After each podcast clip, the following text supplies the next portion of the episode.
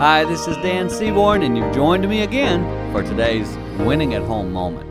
The goal of these moments is to give you a good foundation, uh, encouragement. Thank you for those who stop me to say they bring that to you. I- I'm so glad. And today I hope to do that again. We live in a world that I just sometimes describe as fragile.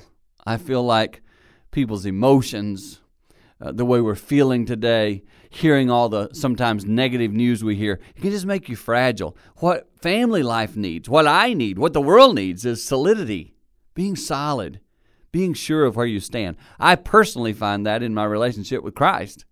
And I invite you as a person, make sure you have solidity in your life. Your kids need that right now. They need to see, though the world is fragile, mom and dad, they're solid. And I challenge you as a person, be solid. Let that be a testimony to your kids. That will help you win at home.